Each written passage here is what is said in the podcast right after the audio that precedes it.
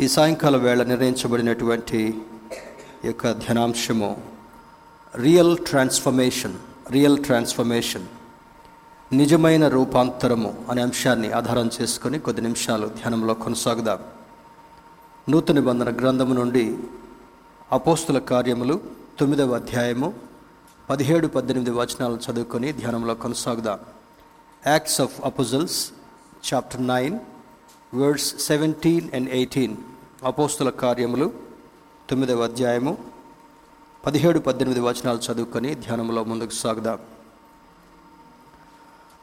అననీయ వెళ్ళి ఆ ఇంట ప్రవేశించి అతని మీద చేతులుంచి సౌలా సహోదరుడా నీ వచ్చిన మార్గములో నీకు కనబడిన ప్రభువైన యేసు నీవు దృష్టి పొంది పరిశుద్ధాత్మతో నింపబడినట్లు నన్ను పంపి ఉన్నాడని చెప్పాను. అప్పుడే అతని కనుల నుండి పొరల వంటివి రాలగా దృష్టి కలిగి లేచి బాప్తిస్మం పొందెను తరువాత ఆహారము పుచ్చుకుని బలపడెను. ఈ సన్నివేశము సౌలు పౌలుగా మార్చబడినటువంటి సందర్భాన్ని సూచిస్తుంటా ఉంది. నిజమైన రూపాంతరము అనేటటువంటి మాటను కొద్ది నిమిషాలు మనం ఆలోచన చేసినట్లయితే మనిషి మారటం దేవునికి ఇష్టంగా కనబడుతుంటా ఉంది. ఏ మనస్సు దేవునికి వ్యతిరేకంగా ఉందో ఏ దృక్పథం దేవునికి వ్యతిరేకంగా ఉందో అది మార్చబడి దేవునికి సన్నిహితులుగా జీవించాలనేటటువంటిదే దేవుని యొక్క ముఖ్య ఉద్దేశంగా లేఖనాలు మనకు సూచిస్తుంటున్నాయి. ఇందులో భాగంగా ఈ తొమ్మిదవ అధ్యాయాన్ని మనం చదువుతున్నప్పుడు ఆనాడు సౌలు అనేటటువంటి ఒక అధికారి ఉండేవాడు. అతడు యేసుక్రీస్తును వెంబడించినటువంటి ప్రతి ఒక్కరిని కూడా బహుభయంకరంగా క్రూరంగా హింసించేటటువంటి వాడని చరిత్ర మనకు తెలియజేస్తుంటాం. ఇందులో తొమ్మిదవ అధ్యాయం మొదటి వచనాన్ని కూడా మనం చదివితే మనకు అది అర్థమవుతుంటా ఉంది. సౌలు ఇంకనూ ప్రభువు యొక్క శిష్యులను బెదిరించుటైను హత్య చేయుటైను తనకు ప్రాణాధారమైనట్టు ప్రధాన యాజకుని యొద్దకు వెళ్ళి ఈ మార్గమందున్న పురుషులనైనను స్త్రీలనైనను కనుగొనిన ఎడల వారిని బంధించి ఎరుషులేమునకు తీసుకుని వచ్చుటకు దమస్కులోని సమాజముల వారికి పత్రికలు ఇమ్మని అడిగాను. ఎంత క్రూరత్వాన్ని సౌలు కలిగి ఉన్నాడంటే యేసుక్రీస్తుని గురించి ఎవరు ప్రకటించినా యేసుక్రీస్తుని గురించి ఎవరు బోధించినా యేసుక్రీస్తు యొక్క మాటలను ఎవరు వెంబడించినా బహుభయంకరంగా హింసించేటటువంటి వాడు హత్య చేసేటటువంటి వాడు. ఒక భయంకరమైనటువంటి నరహంతకుడిగా ఈ లేఖనంలో అది మనకు తెలియజేయబడుతుంటాం. అంటే ఈ ఏన్షియన్ డేస్లో కూడా పాత నిబంధన కాలంలో కూడా భయంకరమైనటువంటి హింస జరుగుతున్నట్లుగా ఈ లేఖనాలు మనకు వివరిస్తుంటా ఉన్నాయి. ఇందులో ఈ సౌలు అనేటటువంటి వ్యక్తి యేసుకు ఎంత వ్యతిరేకంగా ఉన్నాడంటే భయంకరమైనటువంటి హింసను హింసకు దారితీస్తూ స్త్రీలను పురుషులను చిన్నబిడ్డలను కూడా లెక్క చేయకుండా క్రూరంగా హింసించేటటువంటి వాడు హతమార్చేటటువంటి వాడు. హిస్టరీకి వెళ్ళి చూస్తే మరి ఎవరైతే అతని దృష్టికి యేసును వెంబడించేటటువంటి వారుగా ఉన్నారో తన గుర్రానికి ఉల్టా కట్టేటటువంటి వాడు అంటే అంటే కాళ్ళు పైకి పెట్టి ఆ తల బాడీ కింద ఆనేటట్టుగా ఉంచేటటువంటి వాడు వేగంగా ఆ గుర్రాన్ని నడిపిస్తున్నప్పుడు ఈ యొక్క రాళ్ళలో నుంచి పర్వతాల నుంచి ఆ గుర్రం వేగంగా వెళుతూ ఉంటే కొరప్రాణంతో ఉండి చనిపోయేంత వరకు కూడా కేరింతలు కొడుతూ నవ్వుతూ హేళన చేస్తూ వాళ్ళు లాక్కుంటూ వెళ్ళేటటువంటి వాడు. ఆ విధంగా భయంకరమైన రీతిలో యేసుక్రీస్తు యొక్క అనుచరులను హింసించేటటువంటి వాడని చరిత్ర మనకు తెలియజేస్తుంటా ఉంది. అటువంటి భయంకరమైనటువంటి వ్యక్తిని ఒక దినాన పరిశుద్ధాత్మ దేవుడు సంధించినట్లుగా ఈ చాప్టర్ అంతా కూడా మనకు తెలియజేస్తుంటా ఉంది. ఇందులో భాగంగా ట్రాన్స్ఫర్మేషన్ అనేటటువంటి మాటను గురించి కొద్దిసేపు మనం ఆలోచన చేసినప్పుడు this is the change of behaviour and attitude బుద్ధి మారడం ప్రవర్తన మారడం దృక్పథం మారడాన్ని గురించి ఈ ట్రాన్స్ఫర్మేషన్ అనేటటువంటి మాట బైబిల్లో మనకు బోధిస్తుంటా ఉంది. ఒక వ్యక్తి యొక్క పద్ధతి ఒక వ్యక్తి యొక్క ఆలోచన ఒక వ్యక్తి యొక్క దృక్పథం ఒక వ్యక్తి యొక్క కన్వర్జేషన్ అంటే మాట మాట్లాడేటటువంటి తీరు తర్వాత ఇన్నర్ ఆల్టరేషన్ హృదయంలో జరిగేటటువంటి ప్రతి విధమైన మార్పుల గురించి క్యారెక్టర్ని గురించి గుణాన్ని మార్చేటటువంటి తత్వాన్ని గురించి ఈ ట్రాన్స్ఫర్మేషన్ అనేటటువంటి మాట సూచిస్తున్నట్లుగా లేఖనాలు మనకు బోధిస్తుంటా ఉన్నాయి. We expect change in family ఒకవేళ ఇంటి యజమానుడి యొక్క పద్ధతి బాగలేకపోతే ఇంటి వారందరూ కూడా కోరుకునేటటువంటి విషయం ఏంటంటే ఈ వ్యక్తి మారితే ఎంత బాగుంటుంది? లేదా ఇంట్లో ఉన్నటువంటి కొంతమంది పిల్లలు మారకుండా ఉంటే ఈ వ్యక్తులు మారితే ఎలా ఉంటుంది మన కుటుంబం యొక్క పరిస్థితి? అదేవిధంగా సమాజం కూడా కోరుకునేది ఏమనగా ఒక వ్యక్తి యొక్క వ్యతిరేక స్వభావం అంతా కూడా మారినట్లయితే ఈ సమాజానికి ఎంత బాగుంటుందని కోరుకునేటటువంటి విషయం. ప్రతి ఒక్కరూ కూడా సమాధానాన్ని సంతోషాన్ని మార్పు కలిగినటువంటి జీవితాన్ని కోరుకుంటున్నట్లుగా మనకు అర్థమవుతుంటా ఉంది. అయితే ఈ వ్యక్తి యొక్క ఉద్దేశాన్ని చూసినప్పుడు God also expects change in us మనల్ని సృష్టించినటువంటి దేవుడు దేవునికి విరోధమైనటువంటి విరుద్ధమైనటువంటి జీవితాన్ని జీవిస్తున్నప్పుడు ఈ వ్యక్తి మారితే ఎంత బాగుంటుంది అని దేవుడు కూడా ఆలోచన చేస్తున్నట్లుగా లేఖనాలు మనకు విశదీకరిస్తుంటున్నాయి. కొన్ని సందర్భాల్లో ఆఫీస్లో boss expects change in employees.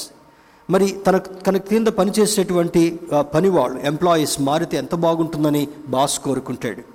ఒకవేళ బాస్ కఠిన కఠినమైన హృదయాన్ని కలిగినటువంటి వాడైతే క్రూరమైనటువంటి వికృతమైనటువంటి స్వభావాన్ని కలిగినటువంటి వాడైతే ఎంప్లాయీస్ కూడా ఈ వ్యక్తి మారితే ఎంత బాగుంటుంది అనేటటువంటి ఆలోచన కూడా వ్యక్తపరచడం సహజంగా ఉంటా ఉంది. ఏది ఏమైనప్పటికీ కూడా ఒక కుటుంబం సమాజం సంఘము లేదా ఆఫీస్ సిచ్యువేషన్ అంతట్లో కూడా చక్కని మార్పు ఉంటే ఎంత బాగుంటుందని కోరుకునేటటువంటి వారు అనేక మందిగా మన దృష్టిలో కనబడుతూ ఉంటుంటారు. Positive change helps us to us towards fellow beings అంటే నిజమైనటువంటి మారు మనస్సు నిజమైనటువంటి మార్పు అది ఒక పాజిటివ్గా ఆహ్లాదకరంగా సంతోషాన్ని కలిగించేదిగా ఉన్నప్పుడు వేటి వేటిలో మనకు అది అది మార్పును కనబడుతుందని చూసినప్పుడు మనిషి యొక్క ఎదుగుదలలో గ్రోత్లో మార్పు కనబడుతుంటా ఉంది. రెండవది మనిషి కలిగేటటువంటి సంతోషంలో కూడా మార్పు కనబడుతుంటా ఉంది. మనిషికి అందించేటటువంటి సమాధానము with fellow beings and self also ఒక వ్యక్తి యొక్క చూడండి పౌలు భక్తుడు రాస్తున్నటువంటి ఆయన సౌలు నుంచి పౌలుగా మార్చబడిన తర్వాత తను రాస్తున్నటువంటి లేఖలలో కొరింతి సంఘానికి రాస్తున్నటువంటి మాటల్లో మనిషి యొక్క పద్ధతిని రెండు విధాలుగా వర్ణిస్తాడు. Inner man and outer man అంతర్య పురుషుడు బాహ్య పురుషుడు అనేటటువంటి రెండు భాగాలుగా మనిషి యొక్క జీవితాన్ని విశదీకరించే ప్రయత్నం చేస్తాడు. ఆంతర్య పురుషుడు దినదినము నూతన పరచబడాలి అని అంటాడు. బాహ్య పురుషుడు దినదినము కృషిస్తున్నప్పటికీ కూడా వయస్సును బట్టి పరిస్థితులను బట్టి బలహీనతలను బట్టి కృషించేటటువంటిది ఈ బాహ్య శరీరం అని అంటాడు. కానీ ఆంతర్య పురుషుడు ఇన్నర్ మ్యాన్ గురించి చెప్తూ అంటాడు దేవుని యొక్క వాక్యం వలన పరిశుద్ధాత్ముని యొక్క సహాయం చేత దినదినము నూతనపరచబడేటటువంటి వాడుగా ఉండాలంటాడు. ఆయన పరిమార్పు పొందిన తర్వాత యేసుక్రీస్తు యొక్క సేవకుడిగా బ్రతుకున్నంత కాలం కూడా క్రీస్తుని ఎలా సంపాదించుకోవాలి? క్రీస్తుని ఏ విధంగా కలిగి ఉండగలగాలి? క్రీస్తులో ఏ విధంగా నడవాడల నడవాలనేటటువంటి ఆశయాన్ని చక్కగా బోధించినటువంటి గొప్ప దైవజనుడిగా రూపాంతరం పొందిన తర్వాత తన జీవితం కనబడుతుంటా ఉంది. Transformation is God allowed process in of inner change ఈ రూపాంతరం అనేటటువంటిది రూపము అంతరించుట అనేదాన్ని తెలుగులో మనం జ్ఞాపకం చేసుకుంటున్నాం. ట్రాన్స్ఫర్మేషన్ దాన్ని బట్టి బైబిల్లో రకరకాల విశ్లేషణ మనకు తెలియచేయబడుతుంటా ఉంది. గోధుమ గింజను ఎగ్జాంపుల్గా తీసుకుని అంటాడు గోధుమ గింజ భూమిలో నాటబడిన తర్వాత దాని పైనటువంటి ఆ యొక్క పొరంతై కూడా అది చనిపోయినటువంటి స్థితికి వెళ్ళి ఆ తడి ద్వారా అందులో ఉన్నటువంటి నైట్రోజన్ ద్వారా అది నెమ్మదిగా మొలకలు బయటకు వచ్చిన తర్వాత ఒక చక్కని మొక్కగా ఫలించేటటువంటి మొక్కగా రైతు కనబడుతుంటా ఉంది. మన జీవితంలో కూడా దేవుడు ప్రతి ఒక్కరూ కూడా ఫలించాలనేటటువంటి ఉద్దేశాన్ని కలిగి ఉంటున్నాడు. అదే ఆ ఫలభరితమైనటువంటి స్థితిని యోహాను సువార్త పదిహేను అధ్యాయంలో చక్కగా విశదీకరించబడుతుంటా ఉంది. నేను నిజమైనటువంటి ద్రాక్షవళిని తీగలు మీరు అని అంటాడు. ఈ వ్యవసాయకుడు కోరుకునేటటువంటి విధానం ఏమనగా ఏ తీగ అయితే నాలో అంటు కట్టబడి ఉంటుందో ఏ తీగ అయితే నాలో నుండి దొరికేటటువంటి సారాన్ని గ్రహిస్తుంటా ఉందో ఆ తీగ ఫలించేటటువంటి తీగగా ఉండాలని దేవుని యొక్క ఉద్దేశం అయి ఉంటా ఉంది. పదిహేను అధ్యాయ ఎనిమిదో వచనంలో అంటాడు మీరు బహుగా ఫలించడం వలన పరలోకముందున్నటువంటి తండ్రి మహిమపరచబడును అని అంటాడు. ఏ వ్యక్తి కూడా ఫలించకుండా ఉండడం దేవునికి ఇష్టమైంది కాదని బైబిల్ బోధిస్తుంటా ఉంది. ఆయన రూపంలో సృష్టించబడినటువంటి మనము ఆయన సారాన్ని కలిగినటువంటి మనము ఆయన ఆత్మీయతలో కొనసాగేటటువంటి మనము నిజమైనటువంటి రూపాంతరం పొందినటువంటి వాళ్ళుగా ఫలించేటటువంటి బిడ్డలుగా ఉండాలనేటటువంటిదే దేవుని యొక్క ముఖ్య ఉద్దేశంగా కనబడుతుంటా ఉంది. ఈ మార్పు అనేటటువంటిది చేంజ్ వితిన్. లోపల కలిగేటటువంటి మార్పు హృదయంలో కలిగేటటువంటి మార్పు స్వభావంలో కలిగేటటువంటి మార్పు దాని ద్వారా కలిగేటటువంటి క్రియను చూసినప్పుడు చూపు వేరుగా ఉంటుంది మాట తీరు వేరుగా ఉంటుంది ప్రవర్తన వేరుగా ఉంటుంది ఉద్దేశం వేరుగా ఉంటా ఉంది దృక్పథం వేరుగా ఉంటా ఉంది వారు ఇతరులతో కలిసి జీవించేటటువంటి సంబంధం కూడా వేరుగా కనబడుతుంటా ఉంది. Unless there is a real transformation and inner change in one's life, you cannot have a happy family and happy individuality at all. దేవుని యొక్క దృష్టిలో దేవుని యొక్క వాక్యాన్ని వింటున్న మనం ఆయనతో అంటుకట్టబడినటువంటి మనము నిజమైనటువంటి మార్పు కావాలని దేవుడు కోరుకుంటున్నాడు. ఈ నిజమైనటువంటి మార్పు ప్రతి క్రియలో కూడా ప్రతి ప్రతి ఉద్దేశంలో కూడా ప్రతి మాటలో కూడా దేవుడిని మెప్పించేదిగా ఇతరులకు సంతోషాన్ని యాడ్ చేసేటటువంటిదిగా ఉండాలనేటటువంటిదే దేవుని యొక్క మరి అంశమై ఉంటా ఉంది. రెండవది మరి షెడింగ్ అవుట్ నెగటివ్ ఇమేజ్ ఒక వ్యక్తికి ఉన్నటువంటి వ్యతిరేక స్వభావం అంతా కూడా ఒక పాము అది ఆ మొట్టమొదటి దశలో దాని మీద ఉన్నటువంటి లేయర్ అంతటిని కూడా వదిలిపెట్టేస్తుందంట. దాని క్రియ ఏ విధంగా ఉంటుందని ఆ శాస్త్రవేత్తలు అంటారంటే అది వారాల తరబడి అది పెరుగుతున్నప్పుడు ఒక చిన్న కొయ్యకు కానీ ఒక చిన్న ముళ్ళుకు కానీ దాని స్కిన్ లేయర్ని అంటించి నెమ్మదిగా అది కొంచెం బాధ కలుగుతున్నప్పటికీ కూడా దాన్ని వదిలిపెట్టి బయటకు వెళ్తుందంట. దాన్ని అవుటర్ లేయర్ లేదా కుబుసం అని అంటాడు పాము కుబుసాన్ని విడిచిన తర్వాత దట్ బికమ్స్ మోర్ యాక్టివ్ అది చాలా యాక్టివ్గా మారుతుంటా ఉంది. దేవుని యొక్క దృష్టిలో కూడా పాపం అనేటటువంటి అవిధేయత అనేటటువంటి దేవునికి ఇష్టం లేనటువంటి ఆ ఆ లేయర్స్ అంతటిని కూడా దేవుని యొక్క వాక్యము చేత సరిచేయబడినటువంటి వారుగా. ఆ కుబుసాన్ని వదిలిపెట్టిన తర్వాత God makes an individual more active and more spiritual మరి యాక్టివ్గా చేయడం మాత్రమే కాకుండా ఆత్మీయంగా అభివృద్ధి చెందించేటటువంటి వాడుగా చేయడం మాత్రమే కాకుండా ఇతరులకు ఆమోదించబడేటటువంటి జీవిత శైలిని అనుగ్రహించేటటువంటి దేవుడు మనం ఆరాధించేటటువంటి దేవుడు. అందుకని అంటాడు real transformation is required in every individual life ఆయన రూపంలో సృష్టించబడినటువంటి ప్రతి ఒక్కరూ కూడా కేవలం వాక్యాన్ని చదవడం మాత్రమే కాకుండా ఆయన సన్నిధిలో గడపడం మాత్రమే కాకుండా నిజమైనటువంటి మారు మనస్సు నిజమైనటువంటి మార్పు లోపల కలిగేటటువంటి మార్పును కలిగి ఉండడం ఎంతైనా అవసరమని దీని యొక్క అర్థమై ఉంటా ఉంది. ఎక్వైరింగ్ న్యూ క్యారెక్టర్ ఈ రూపాంతరంలో ఇంకొక భాగాన్ని కూడా చూసినప్పుడు God helps you to acquire a new character altogether లోపల నుండి కలిగేటటువంటి మార్పు వల్ల నిజమైనటువంటి మనస్సు ఆహ్లాదకరమైనటువంటి గుణగణాలని దేవుడు మెచ్చేటటువంటి గుణాన్ని కలిగించేటటువంటి జీవితాన్ని యొక్క ఈ ట్రాన్స్ఫర్మేషన్ ద్వారా అందించేటటువంటి దేవుడని లేఖనం మనకు సూచిస్తుంటా ఉంది. ఇందులో భాగంగా పౌలు యొక్క జీవితాన్ని పౌలు యొక్క కన్వర్షన్ని మనం చూసినప్పుడు అక్కడ అంటాడు మరి అందులో కలిగినటువంటి కొన్ని మార్పులను చూద్దాం. Saul's attitude and behaviour Paul యొక్క సౌలు యొక్క జీవిత శైలి ఏ విధంగా ఉందని చూసినప్పుడు ఎనిమిదవ అధ్యాయం మొదటి రెండు వచనాలను చూస్తే తనకున్నటువంటి పూర్వస్థితి ఏ విధంగా ఉంది సౌలు యొక్క నిజస్థితి ఏ విధంగా ఉందని అర్థమవుతుంటా ఉంది. ఎనిమిదవ అధ్యాయం మొదటి వచనం. అపోస్తుల కార్యములు ఎనిమిదవ అధ్యాయం మొదటి రెండు వచనాలు మనం పరిశీలన చేద్దాం. ఆ కాలమందు ఎరుషులేమి సంఘమునకు గొప్ప హింస కలిగినందున అపోస్తలు తప్ప అందరూ యూదయ సమరయ దేశముల యందు చెదరిపోయిరి. భక్తి గల మనుష్యులు స్టెఫనును సమాధి చేసి అతన్ని గూర్చి బహుగా ప్రలాపించరి. సౌలు అయితే ఇంటింట చొచ్చి పురుషులను స్త్రీలను ఈడ్చుకొని పోయి చెరసాలలో వేయించి సంఘమును పాడు చేయుచుండెను. ఇది సౌలుకున్నటువంటి పూర్వస్థితి.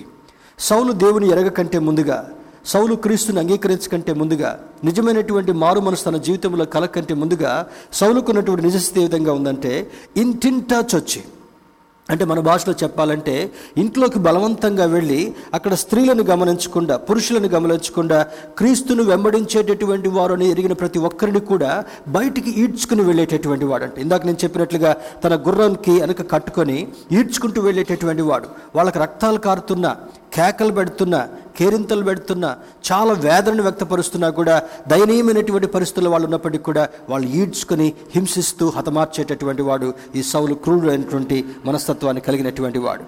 తొమ్మిదవ అధ్యాయం మొదటి వచనంలో కూడా సౌలు ఇంకనూ ప్రభు యొక్క శిష్యులను బెదిరించుటను హత్య చేయుటను తనకు ప్రాణాధారమైనట్టు ప్రధాన యాజకుని యొద్దకు వెళ్ళి కరపత్రాలు పంచడానికి కొరకు పర్మిషన్ తీసుకునేటటువంటి వాడంట.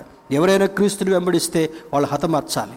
ఆనాడు ఫస్ట్ సెంచరీలో ఉన్నటువంటి హింస ఈనాటి వరకు కూడా చాలా ప్రాంతాల్లో ఇంకా కొనసాగుతూనే ఉంటా ఉంది. కానీ దేవుని యొక్క కృప మనకు తోడుగా ఉండాలంటే ఆయనకి ఇష్టమైనటువంటి బిడ్డలుగా బ్రతుకుతూ ఆయనకి ఇష్టమైనటువంటి వారుగా జీవించేటటువంటి వారుగా ఉంటున్నప్పుడు ఆయన కృపలో మనల్ని భద్రపరిచేటటువంటి దేవుడు మనం ఆరాధించేటటువంటి దేవుడు. ఇరవై రెండవ అధ్యాయము మూడు ఐదు మూడు నుంచి ఐదు వచనాల వరకు కూడా చూద్దాం. అపోసల కార్యముల గ్రంథము ఇరవై రెండవ అధ్యాయము మూడు నుంచి ఐదు వచనాల వరకు చదువుదాం. నేను కిలికియలోని తార్సులో పుట్టిన యూదుడును. అయితే ఈ పట్టణములో గమలియేలు పాదముల యొద్ద పెరిగి మన పితరుల ధర్మశాస్త్ర సంబంధమగు నిష్ఠయందు శిక్షితుడినై మీరందరూ నేడు ఉన్న ప్రకారము దేవుని గూర్చి ఆసక్తుడినై ఉండి ఈ మార్గంలోనున్న పురుషులను స్త్రీలను బంధించి చెరసాలలో వేయించుచు మరణము వరకు హింసించి తిని ఇందును గూర్చి ప్రధాన యాజకుడును పెద్దలందరూ నాకు సాక్షులై ఉన్నారు. నేను వారి వలన సహోదరుల యొద్దకు పత్రికలు తీసుకుని దమస్కులోని వారిని కూడా బంధించి దండించుటకై ఎరుషులేమునకు తేవలనని అక్కడికి వెళ్ళి తిని. ఇతను మామూలు మనుషుడు కాదు. ధర్మశాస్త్రాన్ని బాగా చదివినటువంటి వాడు. ఆనాడు ఉన్నటువంటి పండితులలో గమలియలు అనేటటువంటి ఒక గొప్ప వ్యక్తి దగ్గర ధర్మశాస్త్రం అంతటి కూడా చదువుకొని యూద మత సామ్రాజ్యంలో ఉండేటటువంటి ఆచారాలన్నింటినీ కూడా క్రమంగా చేసేటటువంటి వాడు కాదు.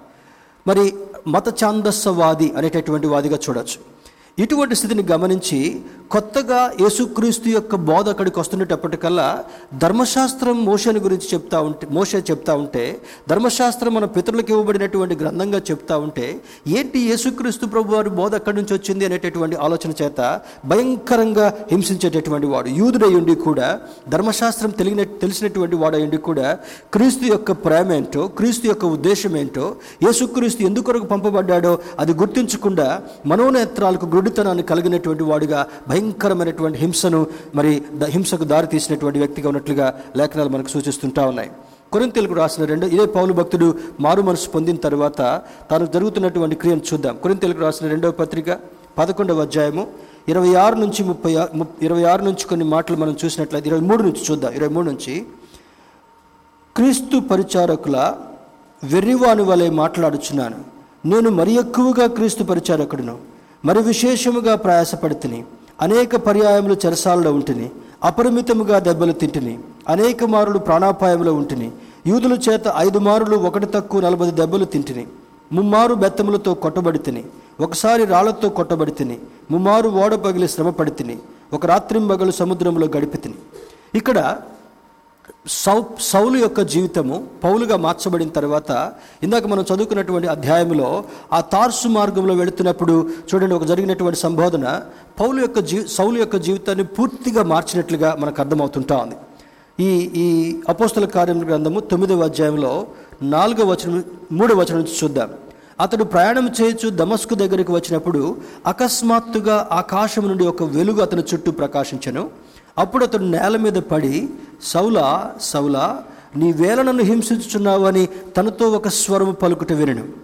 అప్పుడు ఒక మాట అంటాడు చూడండి ఇంత భయంకరంగా హింసిస్తూ చెరసాలలో వేయిస్తూ హత్యలు చేస్తూ భయంకరమైనటువంటి వేదనకు ఆనాడున్నటువంటి క్రీస్తు అనుచరులు గురి చేస్తున్న తర్వాత ఒక దినాన గుర్రం మీద ప్రయాణం చేసుకుంటూ తార్సు మార్గంలో వెళుతుంటున్నాడు. వెళ్తున్నటువంటి సందర్భంలో ఒక గొప్ప వెలుగు ప- సౌలు మీదక మరి పంపించబడుతుంటా ఉంది.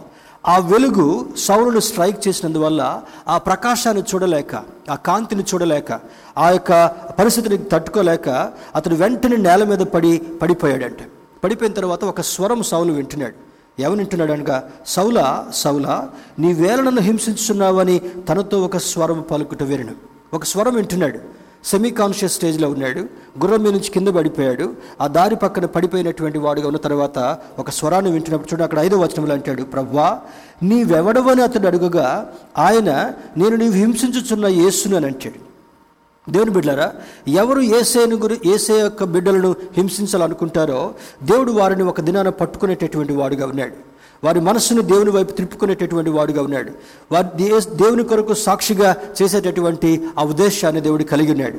బైబిల్లో అనేక మంది వ్యతిరేకులు ఉన్నప్పటికీ కూడా అందులో భయంకరమైనటువంటి వ్యతిరేకి సౌలు యొక్క జీవితాన్ని సూచిస్తున్నప్పటికీ కూడా యేసు యొక్క స్వరం విన్న తర్వాత దేవుని యొక్క వెలుగు అతని మీదకి వచ్చిన తర్వాత అతని మరి పద్దెనిమిది వచనంలో అదే అధ్యాయం పద్దెనిమిది వచనంలో అప్పుడే అతని కన్నుల నుండి పొరల వంటివి రాలగా దృష్టి కలిగి ఉంటున్నాడంట. అననీయ అనేటటువంటి ఒక ప్రవక్తను పంపిస్తుంటున్నాడు.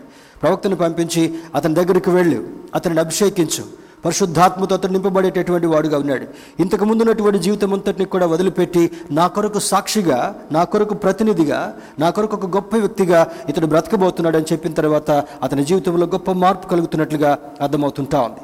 అంత మాత్రమే కాకుండా తిమోతికి రాసినటువంటి పత్రికలో కూడా ఒక చక్కని సాక్ష్యాన్ని సౌలు పౌలుగా మార్చబడిన తర్వాత అక్కడ మనం చూద్దాం. చూడండి వన్ తిమోతి తిమోతికి రాసిన మొదటి పత్రిక. తిమోతికి రాసిన మొదటి పత్రిక. మొదటి అధ్యాయము. పన్నెండు పదమూడు వచనాలను కూడా పరిశీలించేద్దాం one Timothy chapter one verses twelve and thirteen పన్నెండు పదమూడు వచనాలు కూడా చూద్దాం. అతని గురించి ఏం సాక్ష్యం చెప్పుకుంటున్నాడు? అంతకుముందు ఉన్నటువంటి పూర్వపు స్థితి సౌలుగా ఈ విధంగా ఉంటా ఉంది. మార్చబడిన తర్వాత పౌలుగా మార్చబడిన తర్వాత అహంకార పొరలు రాలిన తర్వాత అననీయా భక్తుడు ప్రార్థన చేసిన తర్వాత పరిశుద్ధాత్మను పొందిన తర్వాత సౌలులో ఎటువంటి రూపాంతరం కలిగిందో అతను తన గురించి ఈ విధంగా సాక్ష్యం చెప్పుకుంటున్నాడో ఈ తిమోతికి రాసిన మొదటి పత్రిక మొదటి అధ్యాయం పన్నెండు పదమూడు వచనాల్లో మనం చూద్దాం. పూర్వము దూషకుడను హింసకుడను హానికరుణునైన నన్ను తన పరిచర్యకు నియమించి నమ్మకమైన వానిగా ఎంచినందుకు నన్ను బలపరిచిన మన ప్రభు అయిన క్రీస్తు యేసుకు కృతజ్ఞుడనై ఉన్నాను. తెలియక అవిశ్వాసము వలన చేస్తుని కనుక కనకరింపబడితిని. ఏమని చెప్పుకుంటున్నాడు? తెలియక నేను దేవునికి విరోధంగా నేను పనిచేశాను. అనేక మందిని చంపాను. అనేక మందిని హింసించాను. భయంకరమైనటువంటి ఆ యొక్క దూషకుడిగా చరిత్రలోకి ఎక్కాను. అయినప్పటికీ కూడా క్రీస్తు యొక్క కనికరము చేత మార్చబడినటువంటి వాడుగా నేను అయిపోయాను. నేను దూషకుడిగా ఉన్నాను కానీ ఇప్పుడు నా నోట దూషణ అనేటటువంటి మాటలు రావడం లేదు. ఒకప్పుడు నేను హానికరుడిగా ఉన్నాను కానీ ఇప్పుడు ఎవ్వరికీ హాని చేయ తలంచట్లేదు ఒకప్పుడు హింసకుడిగా ఉన్నాను కానీ ఇప్పుడు ఎవరిని హింసించేటటువంటి వాడుగా నేను కారణం ఏమనగా నాలో ఉన్నటువంటి క్రీస్తు క్రీస్తు యొక్క అనుభవంలోకి నేను వెళ్ళాను కనుక నా జీవితం అంతా కూడా మార్పు పొందిన కనుక మార్పు నొందినటువంటి వాడుగా క్రీస్తు యొక్క పరిచారకుడిగా నేను బ్రతకాలని ఇష్టపడుతున్నానని తన యొక్క సాక్ష్యం చెప్తున్నట్లుగా అర్థమవుతుంటా ఉంది ఈ అపోస్తల కార్యముల గ్రంథంలో పదమూడవ అధ్యాయంలో ఒక మాటను చూసినప్పుడు acts of apostles chapter thirteen verse nine. పదమూడవ అధ్యాయము సారీ అపోస్తల కార్యముల గ్రంథము పదమూడవ అధ్యాయము తొమ్మిదో వచనాన్ని చూస్తే అక్కడ తన గురించినటువంటి మరొక వివరణ కూడా మనకు జ్ఞాపకం చేయబడుతుంది. పదమూడవ అధ్యాయం తొమ్మిదవ వచనం. ఇక్కడ అంటాడు అందుకు పౌలు అనుబడి అందుకు పౌలు అనబడిన సౌలు పరిశుద్ధాత్మతో నిండినవాడై అతని తేరిచూచి సమస్త కపటముతోనూ సమస్త దుర్మార్గముతోనూ నిండినవాడా? అపవాది కుమారుడా సమస్త నీతికి విరోధి నీవు ప్రభు యొక్క తిన్నని మార్గములు చెడగొట్టుట మానవా? ఇదిగో ప్రభు తన చెయ్యి నీ మీద ఎత్తి ఉన్నాడు. ఈ విధంగా భయంకరంగా హింసించేటప్పుడు దేవుని యొక్క చెయ్యి ఎప్పుడైతే సౌలు మీదకి వచ్చిందో అతని అతని మీద ఎప్పుడైతే ప్రకాశమానమైనటువంటి వెలుగు స్ట్రైక్ చేయబడిందో వెంటనే నిస్సహాయ స్థితిలో పడిపోయినటువంటి వాడుగా క్రీస్తు యొక్క హస్తముతో మొత్తిన వాడుగా సరిచేయబడినటువంటి వాడుగా తన జీవితంలో పరిమార్పు పొందినట్లుగా మనకు అర్థమవుతుంటా ఉంది. ఇదే పౌలు భక్తుడు కన్వర్షన్ గురించి రాస్తూ అంటాడు మరి కొరింతలకు రాసిన రెండవ పత్రిక మూడవ అధ్యాయం పదహారవ వచనం పదిహేడవ వచనం చూస్తే మనం మనం మనస్సు మీద ఉన్నటువంటి హృదయం మీద ఉన్నటువంటి ముసుగు తీసివేయబడాలి. ఈ నిజమైనటువంటి మార్పు రూపాంతరము ఏ విధంగా కలుగుతుందో ఒకసారి మనం జ్ఞాపకం చేసుకుంటే దేవుని యొక్క లేఖనాలు మనకేం సూచిస్తున్నాయనగా second Corinthians chapter three verse sixteen మూడవ అధ్యాయము పదహార వచనంలో అంటాడు వారి హృదయము ప్రభు వైపునకు ఎప్పుడు తిరుగునో అప్పుడు ముసుగు తీసివేయబడను. చాలామంది క్రూరమైనటువంటి ముసుగులో బ్రతికేటటువంటి వాళ్ళుగా ఉన్నారు. ఆత్మీయత కొదువుగా ఉన్నటువంటి ముసుగుతో బ్రతికేటటువంటి వారుగా ఉన్నారు. ఆర్టిఫిషియల్ జీవితంలో కృత్రిమమైనటువంటి జీవితంలో మెకానికల్ క్రిస్టియన్ లైఫ్ని జీవించినటువంటి వారు కూడా చాలామంది ఉన్నారు.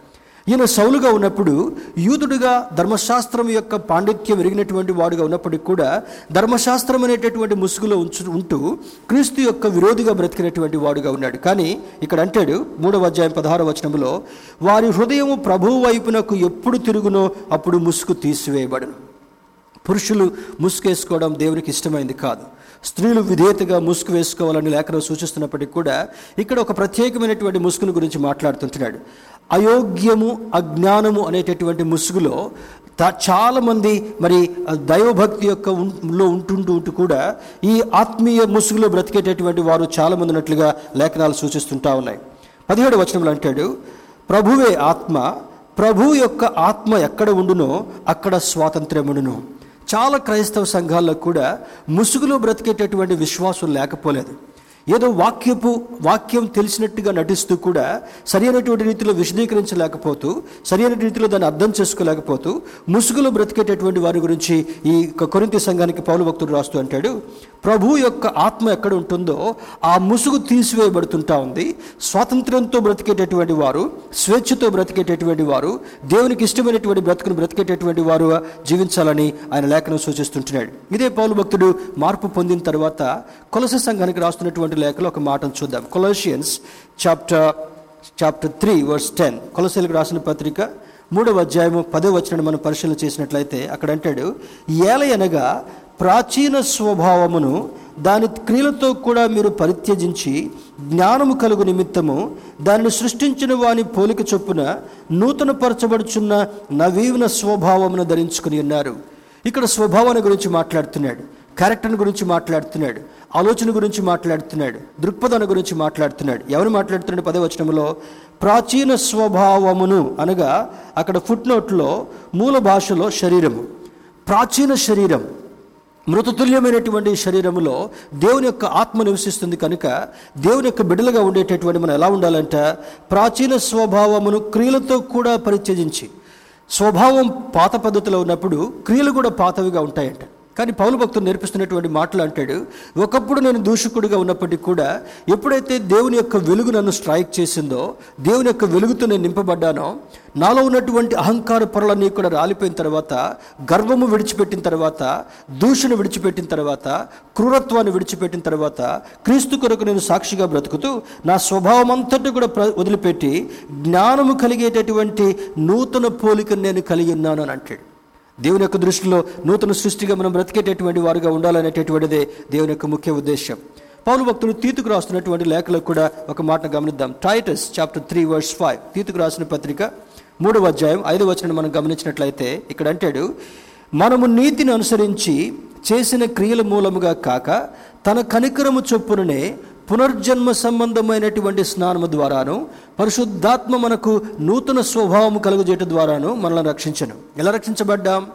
మన మనస్సు మారుట వలన రూపాంతరం పొందుట వలన దేవుడిని అంగీకరించడం వల్ల క్రీస్తు యొక్క వాక్య ప్రకారం బ్రతికేటటువంటి విధానములో నూతన స్వభావాన్ని కలుగు చేయటం ద్వారా క్రీస్తు మనల్ని రక్షించాడని పౌరు భక్తుడు జ్ఞాపకం చేస్తుంటున్నాడు. దేవుని బిడ్డారా గలతీలకు రాసిన పత్రిక రెండవ అధ్యాయము రెండవ వచనంలో కూడా ఒక మాటను చూద్దాం. Galatians chapter two chapter two verse twenty గలతీలకు రాసిన పత్రిక రెండవ ఇరవై వచనంలో ఈ మారు మనసుని గురించి రూపాంతరణ గురించి పౌలు భక్తుడు రాస్తున్నటువంటి లేఖలలో ఆయన సంఘానికి విశదీకరిస్తున్నట్టుగా తెలియజేస్తుంటున్నాడు.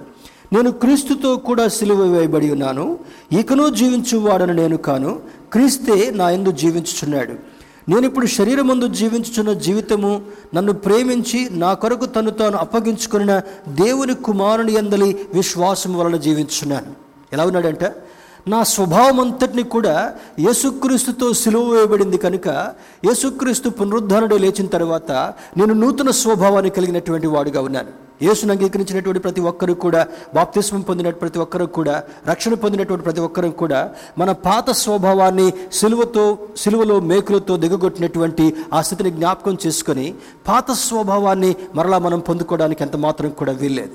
దీన్ని బట్టి మరి ఒక సందర్భంలో ఒక ఒక హ్యూమరస్ విషయాన్ని మనం గమనించినప్పుడు నెహ్రూ గారు ప్రధానమంత్రిగా ఉన్నప్పుడు ఆయన పర్సనల్ సెక్రటరీ ఒక సర్దార్జీ ఉండేటటువంటి వాడంటే. ఈ సర్దార్జీ తోటి ఆయన ఆయా దేశాలు తిరు పర్సనల్ సెక్రటరీగా తీసుకుని వెళుతున్నప్పుడు ఒక దిన లండన్లో ప్రయాణం చేసేటువంటి సందర్భంలో ఆయన కొరకు ఒక స్పెషల్ డిజైన్ కోచ్ని బ్రిటిష్ వారు ఏర్పాటు చేశారంట. ఒక ప్రాంతం నుంచి ఇంకొక ప్రాంతానికి వెళ్ళాలంటే అప్పట్లో అక్కడ హెలికాప్టర్స్ కానీ ఎక్కువ టెక్నాలజీ లేని సందర్భంలో ఈయనకు ఒక స్పెషల్ కోచ్ని ఏర్పాటు చేసి ఆయన ఆయనకు ఆయన సెక్రటరీస్కి ఆయనకున్నటువంటి పర్సనల్ స్టాఫ్ అంతటికి కూడా ఆ కోచ్లో వెళ్తూ ఉంటే ఈ సర్దార్జీ దగ్గర నుంచి సర్దార్జీని ఒకరోజు పిలిచి అడిగాడంట సర్దార్జీ ఇంత బ్యూటిఫుల్ కోచ్ మన కొరకు వేశారు. There is some bad smell coming out of this this coach can you please watch this అన్నాడంట. సర్దార్జీ మూల మూలలు కూడా మొత్తం కూడా వెతికాడు. ఎక్కడి నుంచి కూడా మురికి లేదు. చాలా నీట్గా ఉంది కంపార్ట్మెంట్ కానీ ఆ వాసన మాత్రం ఆగట్లే. వెంటనే నెహ్రూ గారికి దగ్గర కూర్చున్నటువంటి వ్యక్తి ఆ కాళ్ళ దగ్గర నుంచి సాక్సుల నుంచి చాలా బ్యాడ్ స్మెల్ వస్తుందంట. వెంటనే సర్దార్జితుడు అన్నాడు తను కొంత మనీ ఇచ్చి quickly after this travel you need to change your socks and come with new ones. Your stock socks are stinking అని అన్నాడంట. పాప మొత్తానికి తిరుగు ప్రాణంలో ఎక్కడో సాక్స్ కొనుక్కున్నాడు. ఎక్కడ పడితే అక్కడ ఫారెన్లో పారవేయడానికి వీల్లేదు.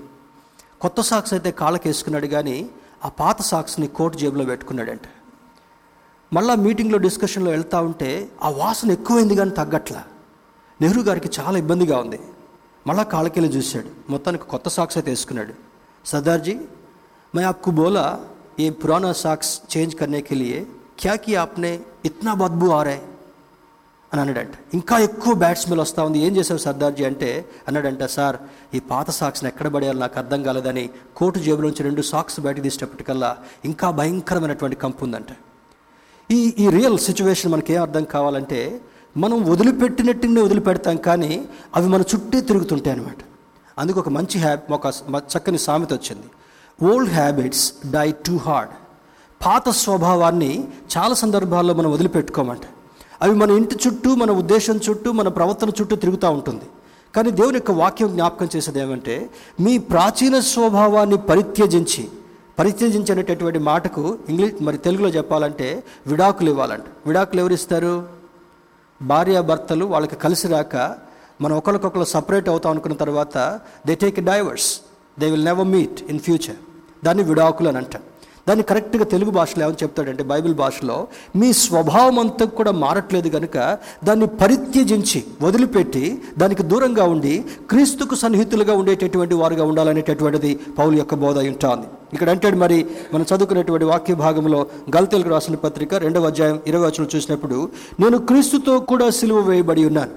లిటరల్గా ఆయన సిలువ వేయబడలేదు కానీ తన ప్రవర్తన తన ఉద్దేశము అతంతటిని కూడా దేవుడు సపరేట్ చేసి శిలువపై మేకుతో దిగగొట్టాడంట. మరొక మాట కూడా చూద్దాం. ఇదే గల్తీలకు రాసిన పత్రిక నాలుగవ అధ్యాయం పంతొమ్మిది వచనాన్ని కూడా చూద్దాం. Four nineteen. నా పిల్లలారా క్రీస్తు స్వరూపము మీ అందు ఏర్పడు వరకు మీ విషయమై మరలా నాకు ప్రసవ వేదన కలుగుచున్నది. మరి స్త్రీలకు ఈ ప్రసవ వేదన యొక్క బాధ ఏంటో బాగా తెలుస్తుంటా ఉంది.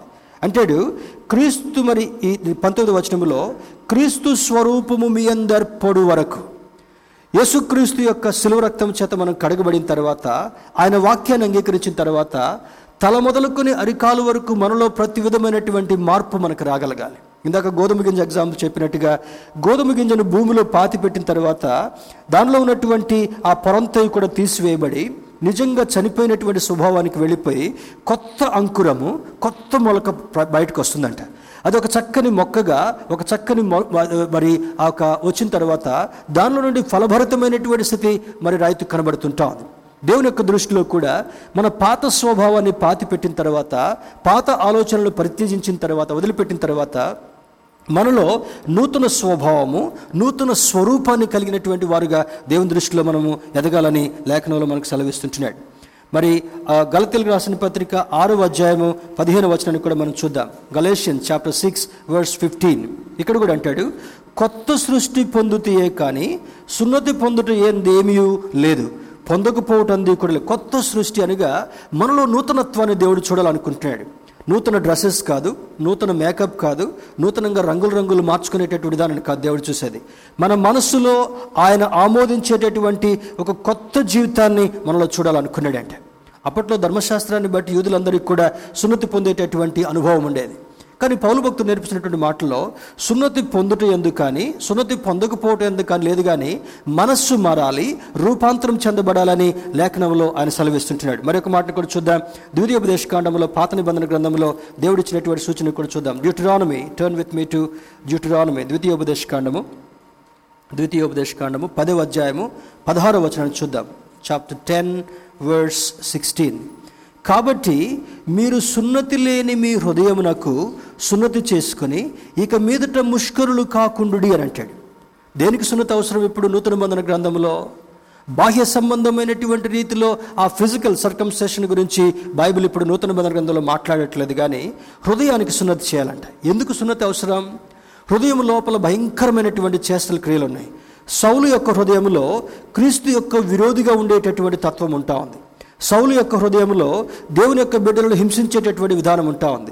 సౌలు యొక్క మనస్సులో దేవునికి విరోధమైనటువంటి బ్రతుకు బ్రతుకుతున్నటువంటి సందర్భం ఉంది కనుక ఎప్పుడైతే ఆ తార్స్ మార్గంలో దేవుని యొక్క వెలుగుతో నింపబడ్డాడో అహంకార పొరలు రాలిపోయాయో టోటల్ ట్రాన్స్ఫర్మేషన్ సౌలు యొక్క జీవితంలో కలిగి పౌలుగా ఇక మీదటి నువ్వు సౌలు అనబడవు.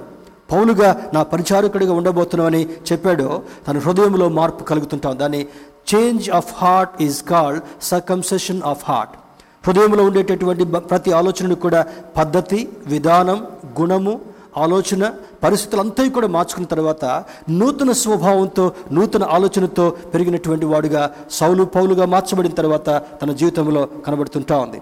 దేవుని బిడ్డారా మరి ఈ యొక్క మరి మరలా ఇదే పౌలు భక్తుడు కొలంత సంఘ కొలసి సంఘానికి ఒక మాట రాస్తున్నాడు. Turn with me to Colossians చివరిగా ఈ మాటను చదువుకొని బలలో మనం పాల్గొందాం. కొలసెలకు రాసిన పత్రిక కొలసెలకు రాసిన పత్రిక రెండవ అధ్యాయము పదకొండవ వచనంలో అంటాడు ప్రతివాని నాలుకయు తండ్రి అయిన దేవుని మహిమార్థమై యేసుక్రీస్తు ప్రభు అని ఒప్పుకున్నట్లును దేవుడు సారీ క్షమించండి కొలసెలకు రాసిన పత్రిక Colossians chapter two verse eleven రెండవ అధ్యాయం పదకొండవ వచనంలో ఇక్కడ అంటాడు మీరును క్రీస్తు సున్నతి యందు శరీరేచ్ఛలతో కూడిన స్వభావమును విసర్జించి ఆయన యందు చేతులతో చేయబడని సున్నతి పొందితిరి. ఎటువంటి సున్నతి అంటే ఇందాక డ్యూటరానమీలో హృదయానికి సున్నతి కావాలంటాడు. హృదయం మీద ఉన్నటువంటి అహంకార పొరలు పోవాలి. హృదయం మీద ఉన్నటువంటి మోసపూరితమైనటువంటి దృక్పథం మారాలి. హృదయంలో ఉండేటటువంటి దేవునికి అయిష్టమైనటువంటి గుణాలన్నింటినీ గురించి కూడా నీవు సున్నతి పొందినటువంటి వాడుగా ఉండాలన్నట్టు మార్క్స్ వార్త ఏడవ జరిగి ఒకటి వచ్చినంలో చాలా సందర్భాలు నేను మీకు జ్ఞాపకం చేస్తుంటాను. దాదాపుగా పదమూడు రకాల దేవునికి విరుద్ధమైనటువంటి చేష్టలు అక్కడ కనబడుతుంటారు. హృదయం లోపల నుండి అనగా హృదయం మనిషి యొక్క హృదయంలో భయంకరమైనటువంటి చేష్టలు. వికృతమైనటువంటి ఆలోచనలు దైవ విరుద్ధమైనటువంటి మాటలు. చూడండి వాటి కూడా చదువుకున్న తర్వాత వాటన్నిటికీ సున్నతి పొందాలని అంటాడు. వాటన్నిటి నుంచి కూడా మనము విడుదల పొందేటటువంటి వారుగా ఉండాలని లేఖనంలో జ్ఞాపకం చేస్తూ చివరిగా ఆ మాట చదువుకొని ప్రభు బలను సమీపించడం కొరకు సిద్ధపడదాం. ఎందుకు హృదయానికి సున్నతి అవసరం? ఎందుకు హృదయానికి మార్పు అవసరమని చూసినప్పుడు హృదయం మోసకరమైందని ప్రవక్త చెప్తుంటుండగా ఈ ఏడవ అధ్యాయం ఒకటి వచ్చిన మార్క్స్ వార్త ఏడవ అధ్యాయం ఒకటి వచ్చిన అంటాడు లోపల నుండి అనగా మనుషుల హృదయంలో నుండి ఎన్ని చేష్టలు వస్తున్నాయి? పన్నెండు పదమూడు రకాల దుష్టమైనటువంటి చేష్టలు అంటే. అవి ఏవో త్వర త్వరగా చదువుకున్నప్పుడు మొట్టమొదటిది దురాలోచనలను చెడు ఆలోచనలు వస్తాయంట. కొంతమంది అప్పుడప్పుడు దగ్గరికి వచ్చి అంటారు పాస్టర్ గారు ప్రార్థన చేసుకోవాలనుకుంటున్నాను కానీ చాలా చెడ్డ ఆలోచనలు వస్తున్నాయండి. చాలా భయంకరమైనటువంటి కళలు వస్తున్నాయండి.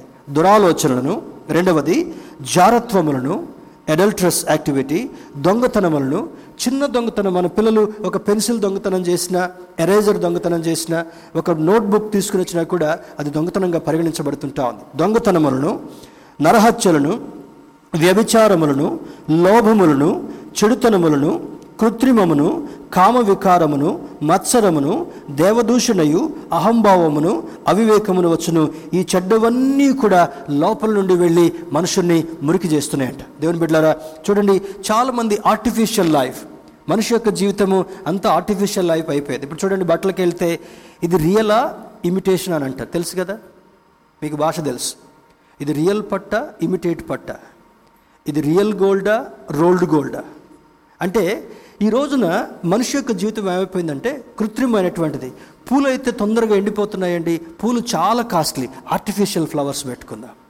ఆర్టిఫిషియల్ ఆర్నమెంట్స్ పెట్టుకుందాం. ఈ మనిషి యొక్క జీవితంలో కృత్రిమముకి బాగా అలవాటు పడిపోయారంటే. ఎక్కడ చూసినా కూడా కలితే ఆర్టిఫిషియల్ లైఫే బ్రతుకు ఆర్టిఫిషియల్గా ఉండడానికి వీలేదు నిన్ను ఆయన ఆయన రూపంలో సృష్టించాడు కనుక ఆయన నిజమైనటువంటి దేవుడిగా ఉన్నాడు కనుక నిజంగా నీ కొరకు నా కొరకు సెలవులో మరణాన్ని అనుభవించాడు కనుక ఆయన నేను నా నుండి కోరుకునేది ఏమో తెలుసా? రియల్ ట్రాన్స్ఫర్మేషన్ నిజమైనటువంటి రూపాంతరాన్ని కలిగి ఉండి ఆయన స్వభావాన్ని ఆయన గుణాన్ని ఆయన చూపుని ఆయన ప్రవర్తనని ఆయన ఉద్దేశాన్ని కలిగి ఉండేటటువంటి వారుగా జీవించాలనేటటువంటిదే దేవుని యొక్క ముఖ్య ఉద్దేశం అయింటా ఉంది. ప్రియమని దేవుని బిడ్డారా let us take Jesus Christ as a model పౌలు భక్తుడు కొరింత సంఘానికి రాస్తూ అంటాడు నేను క్రీస్తును పోలి నడిచినట్లు మీరు నన్ను పోలి నడుచుకుని అని అంటాడు. ఆయన వాక్యాన్ని చదివేటటువంటి మనము ఆయన బిడ్డలుగా బ్రతికేటటువంటి మనము ఈ లెంట్ సీజన్లో ఈ ప్రత్యేకమైనటువంటి ఆలోచనతో దేవునికి సన్నిహితులుగా బ్రతికేటటువంటి వారుగా ఉందా. నిజమైనటువంటి మారు మనసుకు తగినటువంటి ప్రతిఫలాన్ని ఫలించేటటువంటి వారుగా ఉండాలనేటటువంటిదే దేవుని యొక్క ముఖ్య ఉద్దేశం surrender of our life to him మన జీవితాన్ని క్రీస్తుకు సమర్పించినటువంటి వారుగా ప్రాచీన స్వభావాన్ని పరిత్యజించినటువంటి వారుగా విడిచిపెట్టినటువంటి వారుగా క్రీస్తుకి ఇష్టమైనటువంటి బిడ్డలుగా బ్రతికేటటువంటి ప్రయత్నం చేద్దాం. ఎక్స్పీరియన్స్ రియల్ ట్రాన్స్ఫర్మేషన్ ఆయన వాక్యం చదవటం ద్వారా ప్రార్థన చేసుకోవడం ద్వారా సహవాసంగా బ్రతకడం ద్వారా ఆయన శరీర రక్తంలో పాల్గొనడం ద్వారా నిజమైనటువంటి మారు మనసు పొందినటువంటి వారుగా బ్రతికేటటువంటి వారుగా జీవించే ప్రయత్నం చేద్దాం. లివ్ విత్ క్రైస్ట్ క్రీస్తుతో జీవించేటటువంటి వారుగా ఉందాం. Enjoy life here and later in eternity ఇక్కడ జీవితాన్ని సంతోషంగా గడుపుదాం. నిత్య రాజ్యంలో నిత్యము కూడా ఆయనతో గడిపేటటువంటి ప్రయత్నం చేద్దాం. ఈ దినాన దేవుని యొక్క వాక్యాన్ని విన్నటువంటి మనం ప్రభు బలం చేరకంటే ముందుగా మనలో నిజమైనటువంటి మార్పు ఉందా లేదా ప్రయత్నించు పరిశీలించేటటువంటి ప్రయత్నం చేద్దాం. యూనిట్ ఎగ్జామిన్ అవర్ సెల్స్ మన చూపు ద్వంద్వ వైఖరి కలిగి ఉందా? మన మాట ద్వంద్వ వైఖరి కలిగి ఉందా? లోపల ఒక మనస్తత్వం బయటకు ఒక మనస్తత్వాన్ని కలిగి ఉంటున్నామా? లోపల ఒక రూపం బయటకు ఒక రూపాన్ని కలిగి ఉంటున్నామా? ఒకసారి స్వపరీక్ష చేసుకునేటటువంటి ప్రయత్నం చేద్దాం. ఒకవేళ వాక్యాన్ని వినటువంటి మనకి నిజమైనటువంటి మారు మనసు లేకపోతే నిజమైనటువంటి మార్పు లేకపోతే నిజమైనటువంటి చేంజ్ మనలో కనబడకపోతే పరిశుద్ధాత్మ దేవుడు మనకు బోధించినటువంటి వాక్యాన్ని బట్టి దేవునికి ఒకసారి మనం సమర్పించుకుందాం. దేవుని అడుగుదాం దేవా నాలో నిజమైనటువంటి మార్పును తీసుకుని రాయా. నా చూపు మారకుండా ఉంది. నీ వాక్యాన్ని వింటున్నప్పుడు నా చూపులో తేడా ఉందని నాకు అర్థమవుతుంటా ఉంది. నీ వాక్యాన్ని వింటున్నప్పుడు నా ప్రవర్తనలో తేడా ఉన్నట్టుగా అనిపిస్తుంటా ఉంది. నీ వాక్యం వింటున్నప్పుడు నా ఆలోచనలో తేడా ఉన్నట్టుగా అనిపిస్తుంటా ఉంది. నీ వాక్యం వింటున్నప్పుడు నా తీరుతెన్నుల్లో తేడా ఉన్నట్టుగా అనిపిస్తుంటా ఉంది. జీవిత శైలిలో మనుషుల ముందు ఒక జీవితం మనుషుల వెనుక ఒక జీవితాన్ని కలిగినట్లుగా నీ వాక్యం నన్ను హెచ్చరిస్తుంది కనుక ఈ దినాన నీ బలను సమీపిస్తున్నప్పుడు నీ శరీరక్తం పాల్గొంటున్నప్పుడు రియల్ ట్రాన్స్ఫర్మేషన్ నాకు దాయిచేయి. సౌలు క్రూరుడుగా ఉన్నాడు హింసకుడిగా ఉన్నాడు హానికరుడిగా ఉన్నాడు క్రీస్తు కొరకు పరిచారకుడిగా మార్చినటువంటి అనుభవాన్ని లేఖనాలు మనకు సూచిస్తుంటా ఉన్నాయి. Can we expect this real change in our lives from today onwards ఈ దినము నుండి మన జీవితంలో దేవుడు ఆమోదించేటటువంటి దేవుడు మెచ్చుకునేటటువంటి దేవుడు ఎన్నిక చేసేటటువంటి జీవితాన్ని మనం కలిగినప్పుడు ఆయన మనసును మార్చడం మాత్రమే కాకుండా మన జీవితాన్ని ఫలభరితమైనటువంటి జీవితంగా చేయాలని ఆయన ఇష్టపడుతున్నాడు కనుక దేవునికి ఇష్టమైనటువంటి జీవితాన్ని జీవిద్దాం. ఆయన కృపలో ముందుకు సాగుదాం. ఆయన ఆయనను మహిమపరిచేటటువంటి బిడ్డలుగా బ్రతుకుదాం. అట్టి ధన్యత దేవుడు మనకు కలుగు చేయనుగాక ఆమె